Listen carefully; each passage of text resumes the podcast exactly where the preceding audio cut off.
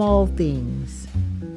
We might be tempted to think that if we can't do big things, we can't have a major impact or make a huge difference, but that's not true.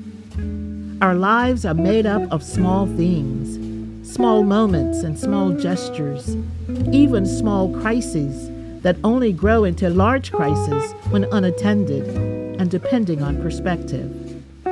Small acts of kindness can go a long way and make all the difference in the world and remind us that we belong to one another. So hold that door. Say thank you.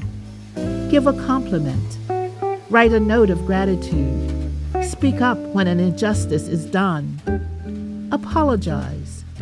Celebrate someone's birthday in person if possible, or on Zoom. Clean out a closet and give away good clothes to someone who really needs them.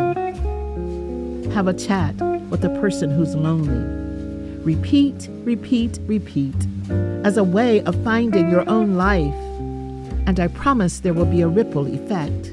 The more you give, the more will be given to you, pressed down and running over.